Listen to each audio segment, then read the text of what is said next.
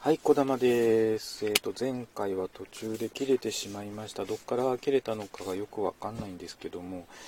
えー、第26条あたりだと思います。えー、まあ、あの、行政庁は、えっ、と、聴聞を経てなされた、え主催者の意見、これはあの十分参酌しなければならないというところです。第27条、えー、審査請求、まあ、この説の規定に基づく処分またはその不作為については審査請求をすることができないと。いうことでこの説って何かと言いますと聴聞なんです。聴聞に対しては、えー、できませんよということですね。はい、えーと、では次に弁明の機会の付与いきます。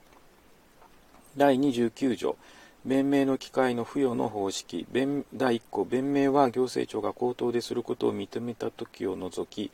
えー、弁明を記載した書面を提出する提出してするものとすると、えー、これを弁明書って言います、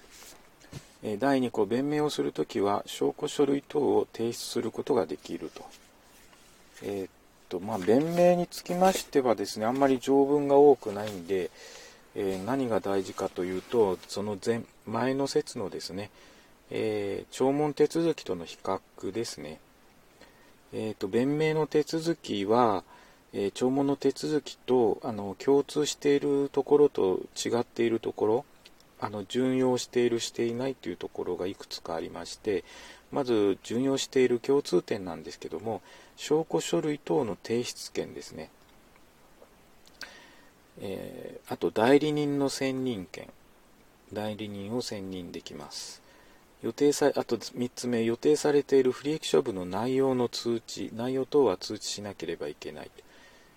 えー、で違うところはあの、まあ、当然大きいところはの審理方式が聴聞は口頭で弁明は書面でということはあるんですけどもそれ以外に、えー、例えば文書閲覧権えー、聴聞手続きはあるんだけども弁明手続きはない。文書閲覧させません、えーと、あと参加人の規定聴聞手続きはあるんですけども弁明手続きはありません、え、この聴あの弁明手続きのですね文書閲覧権がないというのと参加人の規定もないというところは、えちょっと押さえておいた方がいいのかなと思います。えっ、と、前回ちょっと途中で終わったので中途半端ですけども、以上です。